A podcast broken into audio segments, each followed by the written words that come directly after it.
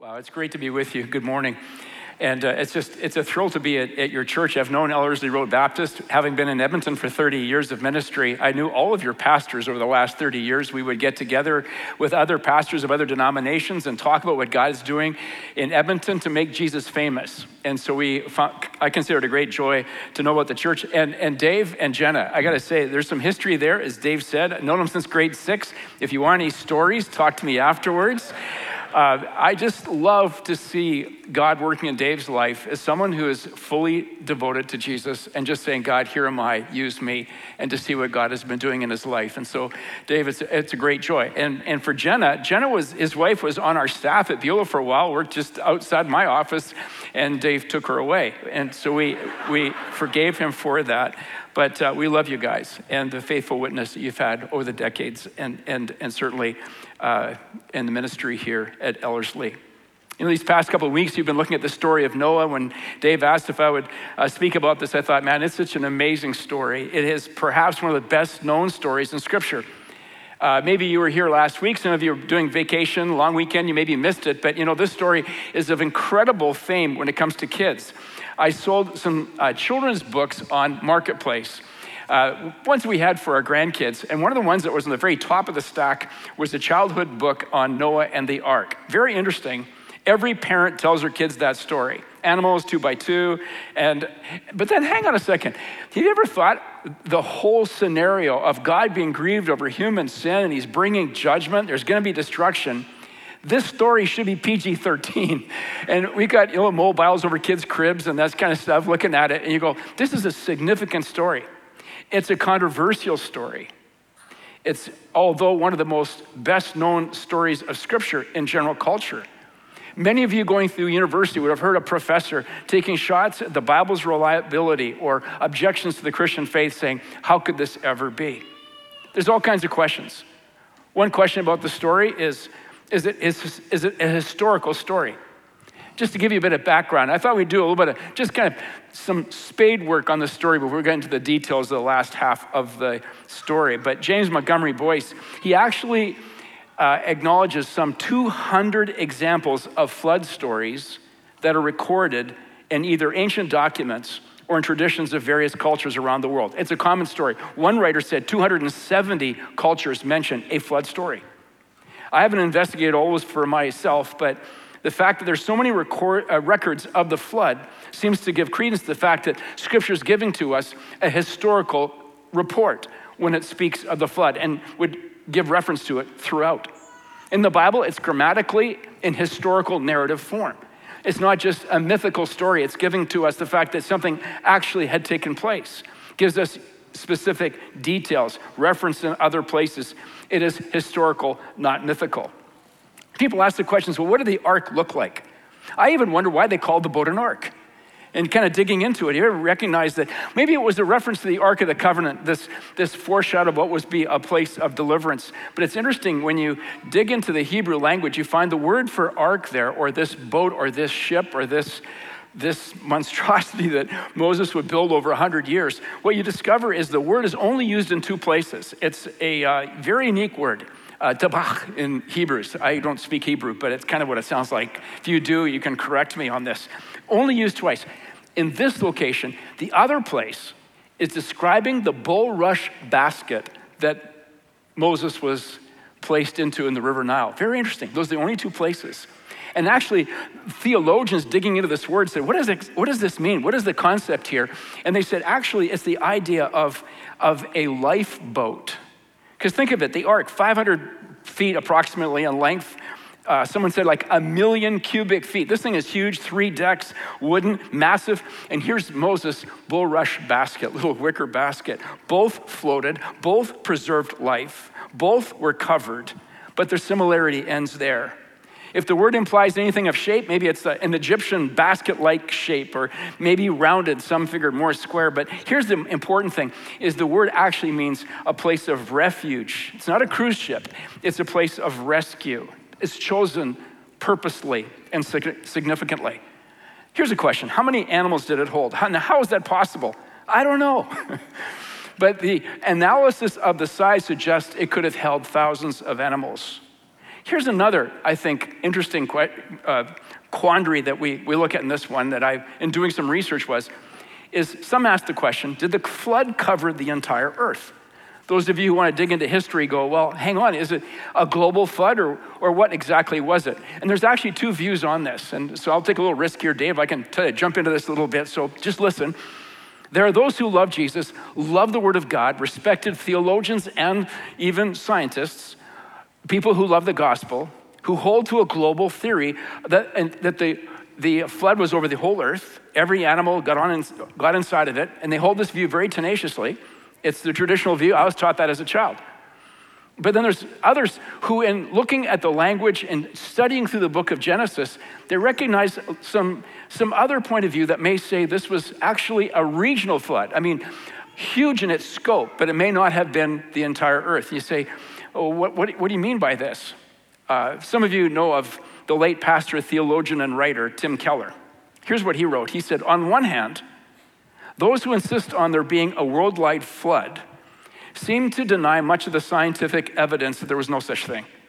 On the other hand, those who insist that it's legend or myth seem to ignore too much of the trustworthiness of Scripture.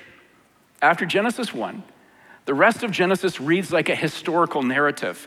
If it is asked, what are the biblical assertions that the flood covered every mountain over the whole earth?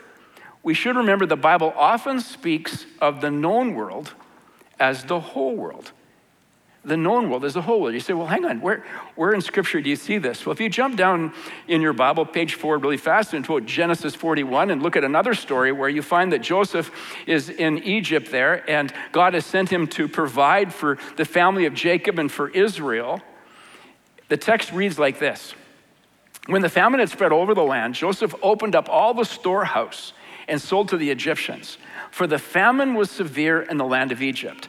Moreover, all the earth came to Egypt to Joseph to buy grain, because the famine was severe over all the earth.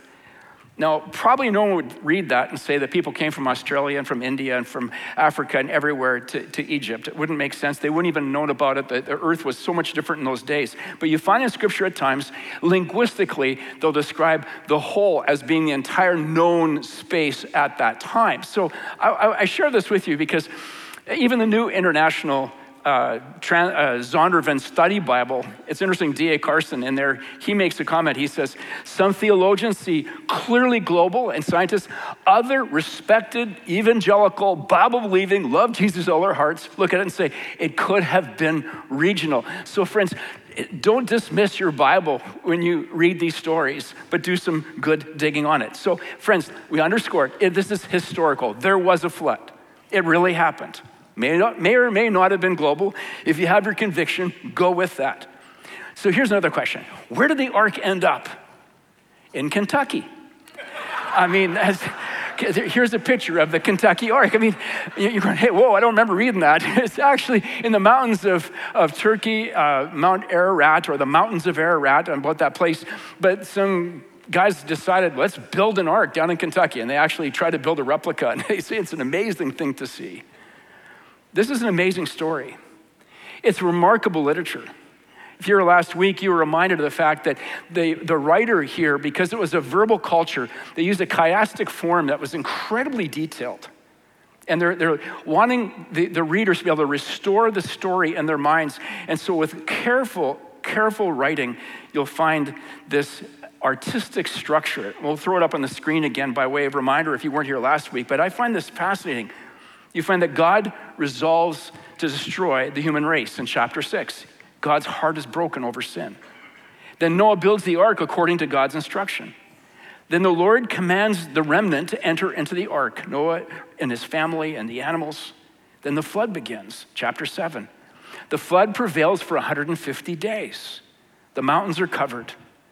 And then there's this epicenter of the story. God remembers Noah, chapter 8, verse 1.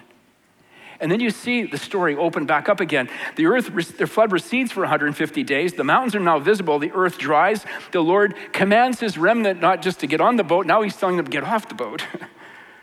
and Noah builds an altar in obedience and devotion to God. and the Lord resolves not to destroy humankind. I hope you read through chapter 6 through 9 in Genesis on your own and recognize how chapter 6 mirrors chapter 8. You see the piece mirroring the corresponding part. And you see that center point of God remembering Noah in chapter 8, verse 1. It highlights God's faithfulness to Noah. It highlights Noah as a person who's being saved from judgment, that God is the one who saves him. It's very creative, it's artistic in its arrangement and narrative. This is a significant book. Now, when you get the arc of the story, I think there's three movements in the story that I hope you underscore. The first one is, I'll call it the wave of judgment. In chapter seven, the flood comes. The whole narrative here is, and the way it's worded, says that God is broken over sin and he enacts judgment according to his holiness on a wicked society, a sinful people. And it's interesting in chapter seven, doing a little bit of research on the language and the words that are used there. There's a word that says, I think in the King James Version and a couple others, it says, the water prevailed. It says that the floods, of the water came and it prevailed. Actually, I think it's five times or four times in chapter seven, it says the water prevailed. And it's a very intentional word that's used there. It signifies the water is, is, is chaotic and it's, it's the, the forces of evil against the judgment or the wrath of God. And this Hebrew word prevail, describing the water, is like a military form. It's the idea of the triumph to overcome. It's as if the, the author, catch this, he's personifying the waves and the sea as though God's army is marching over the earth to bring judgment. He says, The water prevails, it's powerful. The first movement in the story, as you see, is God's judgment over sin. You see this concept in Psalm uh, chapter 88 or Psalm 88. It says, Your wrath lies heavy on me, and you overcome me with all your waves. The psalmist is seeing God, the Lord of the storm, that the storm comes with fury against the people of God and against the people who are sinful as an act of judgment. There's your waves of judgment. So the first movement is these it says the water's prevailing. It's like God is judging sin. The second movement in the story are the, I'll call it the winds of deliverance or the winds of salvation, the winds of rescue. The centerpiece of the narrative, and I want you to catch this chapter 8 if you haven't seen it before. Maybe last week you're, you're kind of settling on this. It says, But God remembered Noah and all the beasts and all the livestock that were with him in the ark. And God made a wind blow over the earth, and the water subsided. Those three words God remembered Noah. It's the literary center of the story. It's the first time this word remember shows up in Scripture. God remembered Noah and all the animals, and, and the water subsided. Notice it doesn't say God did not forget about Noah, it says he remembered Noah. When we use the word remember in English, it's usually that you're re- restoring something that you've forgotten, right? When you say, hey, I forgot about this or I forgot about this. Oh, I remembered this. Oh, I remembered I should have, I remembered this, I remembered that. No, it's because you've, you've lost mind of it. This would be the idea of behind atheism or, or agnosticism. Two worldviews where God is either absent, irrelevant, or at worst disinterested. God did not forget about Noah as though he has a memory problem. It also doesn't say that Noah remembered God. It doesn't say that he remembered God. No, friends, that would make the outcome of the story dependent on Noah if that was the center. That's the way of religion and rule keeping. If I do things, then God's going to. If this is how it works, the pressure is on you and me to perform in order to be on the good side of God. But it's interesting, it says God remembered Noah. This expression, God remembers, occurs 73 times in the Bible. Every time God remembers, it means God will act for someone according to his covenant purpose. One writer put it this way he says, When God remembers, God will surprise, stun, overwhelm, lavish, unexpected, and undeserved goodness and grace on his people. Wow. God remembered. Now, what does it mean when God remembers? It means that God is affirming, God is, is is uh, making a statement, a promise. It's like, it's like saying to your partner, you know, I remember that I'm married to you. I remember the covenant I made. I remember the promise I made that day. It's not that you forgot it, you're affirming it. So God says, He remembered Noah and Noah's faithfulness. This is a beautiful thing about God. He, he, he's not forgetful about you, like, oh, I forgot about you. This is really important to us today. Because I think sometimes we wonder if God's forgotten us. Maybe you're going through something of a storm in your life. Maybe it's been like raining for 40 days and 40 nights. The storms are raging around you. You don't see an end in sight. But listen, friends, if you know God, you have a covenant relationship with Him. He does remember you, He knows you, He sees you. And you need to know this and take hope in this. Contrast how the flood story is explained in the other 200 stories that you find in these other cultures. It's very interesting. In these stories, you actually find there's a plethora of little gods, and these gods are annoyed and inconvenienced by the noise and commotion of the humans on earth. There's overpopulation. So these little gods decide they're going to send a flood on earth. These are the narratives of other cultures. This is incredibly different than the story of the one true sovereign God who's grieved in his heart over the spread of wickedness, what it's doing to his people and to his creation. In the other accounts, we actually read these little gods, they send a flood to the earth. But in their stories, they can't stop the flood. They can't control it. They panic. Chaos, you know, results, ensues. But in the Bible, we read that our all powerful God and his holiness and his justice brings out judgment, but then there's this beautiful expression God makes the wind blow and he makes the water stop. Friends, he can do that. These little gods in their stories, no, they couldn't, but our God, He can. He can do anything. And this word wind is very important. The word wind is the same Hebrew word that's used in Genesis 1 2, that the Spirit of the Lord moved over or blew over the face of the waters. It's the same word. This is the wind of God, the Spirit of God, the breath of God. God remembers His word to Noah and the waters begin to subside, we have the waves of judgment.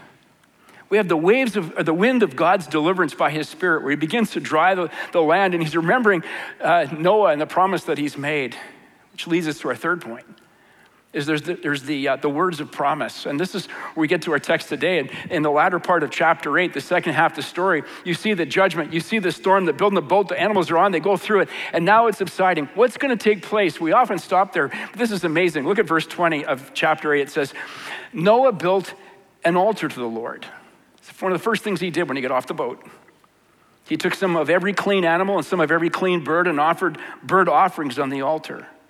And when the Lord smelled the pleasing aroma, God said in his heart, I'll never again curse the ground because of man, for the intention of his heart is evil from his youth.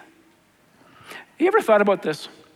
Was this like the ultimate social experiment? Was God thinking to himself, let's just get some little remnant of good and faithful people on a boat, the kind of people I like, and, and then we'll leave the people I don't like, we'll let them kind of get extinguished. We'll put those people on a boat, and then at the end of it, we're going to start over again, create a new world, and everything's going to be fine. Because in a way, we were taught that, many of us. With you remember the song they used to sing about the Arky Arky? Did anybody sing that in Sunday school? There's a verse in that song that I was always intrigued about. It goes like this The wind blew and it dried out the landy, landy, landy. Everything came out so fine and dandy, dandy. Whoo, ya, ya, ya, da, da, da, da, da, da children of the Lord. Yeah, some of you do know it. I didn't do the whole song. Did things turn out fine and dandy dandy? you ever thought about what went into the ark with Noah? Lots of animals. But you know, I mean, his family, his wife, who actually is never mentioned by name. I don't know why. But sin went into the ark. Sin went into the ark with Noah. You say, how do you know? Because at the beginning of Genesis 6, God said, Every intention of the thoughts of man's heart is only evil continually. But he repeats it at the other end. When they're out of the ark, he says again, the intention of man's heart, it's still evil. Sin went into the ark with, with Noah. Do you know the Bible takes violence and evil and the problem of suffering very serious, more serious than any other worldview? It's got a name, it's called sin. And sin isn't just the issue of poor behavior. It's not eliminated by getting the wrong people off the earth and the right people into the ark. It's much deeper than that. Did the flood solve this dual problem of human wickedness and God's pain over the wickedness that spread on the earth? The flood didn't solve that problem. The Lord was under no illusion that mankind had suddenly turned over a new leaf and Noah and his family had learned from the flood and they were going to go on and they're going to do better from this point on. No.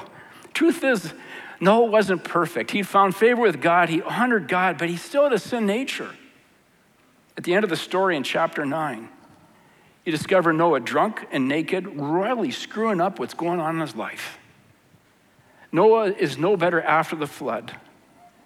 What's so significant in the story is that grace had found Noah, and he's on the ark. You know, that speaks to us today. We all deserve the flood.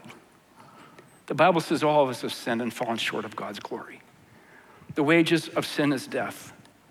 But the remarkable thing about this story is not God's judgment, it's not the flood, it's the amazing grace of God that He would see Noah, that He would save him, and that God would save you and He would save me. The flood points us to something greater. The flood is a story of grace.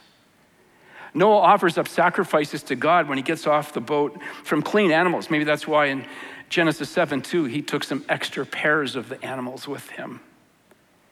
It's very interesting. It says, his offering was a pleasing aroma to God. The, the Hebrew actually would, would translate directly an aroma that puts to rest. This aroma that goes up to God actually brings God's heart to rest. God's grieving heart is put to rest not by the flood, but the aroma rising from Noah's offering. This is the very first burnt offering in Scripture, a sacrificial offering in Scripture. And you know where that's going to go in the future as you read through your Bible. In verse 21, God says, Then, I will never again curse the ground because of man. For the intention of man's heart is evil from his youth, neither will I strike down every living creature as I have done. While the earth remains, seed time and harvest, cold and heat, summer, winter, night and day, shall not cease. They get off the boat. He does this offering of worship to God and acknowledgement that God has spared him and his family. And it says that God is, God's heart is, is pleased by this act of devotion. And God responds to him with a promise of faithfulness. He's not going to destroy the earth again. And we find that God says, I've made this covenant. And the word covenant literally means an unconditional promise of God. It's not merited, it's the gift of God. It's an unconditional promise.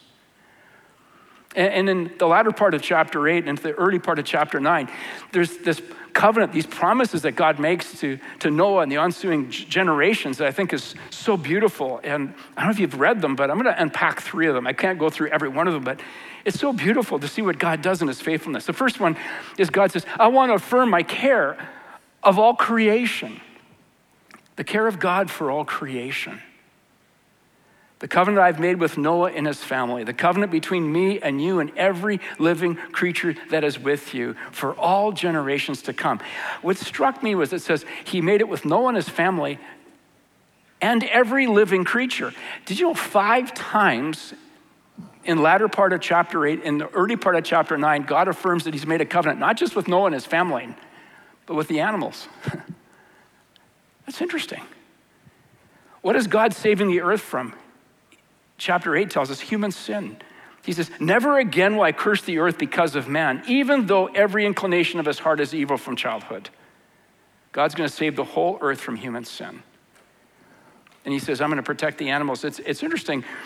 Uh, in Romans chapter 8, verse 19, it says, All creation eagerly awaits the revealing of the sons of God, for creation itself be set free from its bondage to what? To corruption obtain the freedom of glory of the children of God. Let me put it in lay terms. Nature is chomping at the bit to be restored to its ultimate purpose because sin has marred all of creation. And God says, I love the people, but I also love all that I've created. They matter to me. And so he says, I'm not going to destroy them by flood again. The second thing that I think you can see in the, in the verse six here is the extraordinary value of human life. As God has the first Adam now in a sense, it's like almost like a second Adam and Noah. He's, he's torn it down, he's going to rebuild it, and, and he sends him out and he says, Be fruitful and multiply, repopulate the earth. I picked this shirt on purpose because it's got, it's got storks on it. And, and chapter 9, verse 1 says, Repopulate the earth. The other reason is I bought this shirt in Maui, uh, just a couple miles from where the fire was. So this is kind of my tribute to the people whose lives were lost. That's sad. The extraordinary value of human life. Notice this verse it says, And for your lifeblood I will require reckoning from every beast, I will require it, and from man. From his fellow man, I'll require reckoning for the life of man. In verse 6, it says, Whoever sheds the blood of man, by man shall his blood be shed. Look at the last verse, or last part of the verse. For God made man in his own image. I want you to see here the extreme value, the value above everything else on earth that God puts on the human family. God is pro life in every possible way, which means that those of you who know and and you, you walk in, in Jesus and know God personally and are part of that covenant relationship, the new covenant we have in Jesus, friends, we should protect innocent life at every level. The value placed on something is shown by the price you'll pay for it. Isn't that true? I mean, it's true about things that you purchase. You say, What's it worth? But someone will pay for it. And God says, Human beings are worth so much, they're so valuable that there's only one thing equal to it the only thing equal to human life on earth is another human life. I'm not going to argue on the, the, whole issue of capital punishment. I think the point here is God saying human beings have incredible value. And then he tells them as well, interesting, he says, I want to restore all of creation and, and honor the animals, but he says, but you can eat the animals. And in the first part of Genesis, they're vegetarians, I guess, and, and now he says, you can eat the animals. One theologian made this observation. He says, Is God perhaps saying animals matter, but humans are created in his image? We have a soul and a spirit. We matter to God. Friends, from the very beginning, every human being, whatever race, color, age, economic status, level of intelligence, level of development, they bear God's image. They're precious in His sight. You matter to God. You may not feel it, you may not think it, you may have been told otherwise, but you've been made in His image and you matter to Him more than you would ever, ever, ever imagine. We should take hope in that mattering so much to God that He'd give His Son for you and for me. The third promise God makes is the promise not to destroy by flood. In verses 14 and 15, God already knows that having done the flood, it's not going to ultimately change things. He said, I'll never again curse the ground because of man, for the intention of his heart is still evil since its youth. That sense doesn't make much sense. I was thinking if you wrote a, a, 2023 modern cultural version, I think here's what we would say. If we put words in God's mouth, we'd say, I'm not going to destroy the earth again because I know man and women, humankind, are going to do much better this time around. you know? Because we're, we're optimists, but sometimes we're not realists. God says they still have a propensity to sin. So, God, at this point in the story, this is, this is the cool part. This is, to quote Dave, this is amazing. Okay, I, apparently he says that a lot, I've heard. This is amazing. God says, I'm going to give him a sign of my covenant. So, what is the sign? Look at this verse. It says, I have set my bow in the cloud, and it'll be a sign of the covenant between me and earth. You said, no, no you, did you say rainbow? No, it actually, the Hebrew word here is bow. Charles Spurgeon, the great preacher, said it's, is, this word is the bow like a warrior's bow. Look at the shape of a rainbow. It, eh, it, eh, you, you crank it back and you let it go. Which way is the bow pointing? In the early part of the book, God has brought judgment. The bow is turned it's pointed heavenward. Spurgeon says, God has laid down his war bow in the heavens but he says, matter of fact, if you look at the bow, it's pointed back toward heaven. One day, God's going to wipe out evil entirely on earth by taking the arrows of his own wrath on himself. You start to see a hint of Jesus here. One day, Jesus is going to come. I think Noah is pointing to a better day. Like Noah, he will obey God even though no one understands him. And through his obedience, he'll provide an ark of salvation. Jesus, unlike Noah, will succeed in every way to the end. His life won't end in a drunken stupor. No, Jesus will say, Not my will, but your will be done. Like Noah's ark, he'll shield us from the storm of God's wrath and lift us up above the waters of judgment. But unlike Noah, the ark that shields us from wrath will not be carried in a gopher wood boat. No, no, it'll be Jesus' wooden cross. We'll be lifted above the waters of judgment because Jesus will be submerged into them. Like Noah, Jesus will emerge in the storm of God's judgment and he'll begin a new creation. But unlike Noah, this new race will not have hearts whose thoughts are always evil continually. For God desires to start a new creation. People formed in his image, in his likeness, who reflect his love. Think of Jesus as the ark who rescues us. Christ is the one who carries us through the waves and the storms of life and death and judgment. Every storm we face, especially the storm of the wrath of God, we are saved from the storm. And through the storm, we hide ourselves in Christ. Isn't that cool? The story of Noah is really giving us the beginning of the foreshadow, the painting of the picture of what Jesus is going to do as the ultimate rescuer, who he himself will take judgment and go through and pass rise from the dead so we can be forgiven, accepted, we can be made new, we can be new creation, we can know His Spirit, we can walk with Him. Wow. Think of Noah, first time it rained after the flood. Oh no. And then, you know, I wonder if there's some trepidation. But I was thinking in contrast, for those of us now who look back on Jesus and what he did for us and his incredible rescue when it rains, why don't you think of it as amazing grace coming down? The amazing promise of God, grace upon grace, the unmerited favor of God, the unmerited forgiveness of God we have through faith in Christ. We don't have to be fearful of death. We don't have to be fearful of judgment because Christ took it for us. He is our ark of safety. Amen. So here's your assignment. Next time it rains, look up. The next time you see a rainbow, don't let it be hijacked by our culture, but see the promise of God and His incredible faithful love and His love for you, and that you can trust Him. I'm going to invite the worship team to come out if they would, but I'm going to invite you to bow in prayer. I want to ask you a question Have you fled to Jesus for refuge? Maybe you're just aware of the sinfulness of your own soul. And I, have talked to people who said, Man, I just feel like God is judging me. I feel like God's mad at me. I don't think I could approach God.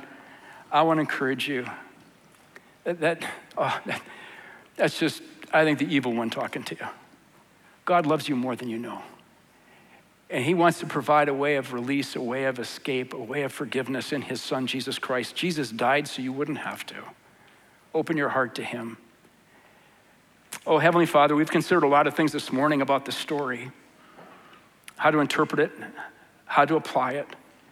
But I pray all this information, we would not miss the one central truth of this story and every story of Scripture that Jesus is our hope, that He is our salvation, He is our life. I pray this morning that for any who have not found the rescue from judgment through Christ, that they would flee not to their own works but to the work of Jesus in all its sufficiency, his death and resurrection on our behalf. Lord, thank you for your stubborn love for us and for your incredible grace. Even though we deserve judgment, that you took judgment upon yourself that we could be free. We give you praise. Lord, I pray that we live out uh, your image in our lives, making a difference with your love in the world around us. So speak to us, lead us, we pray. In Jesus' name, amen.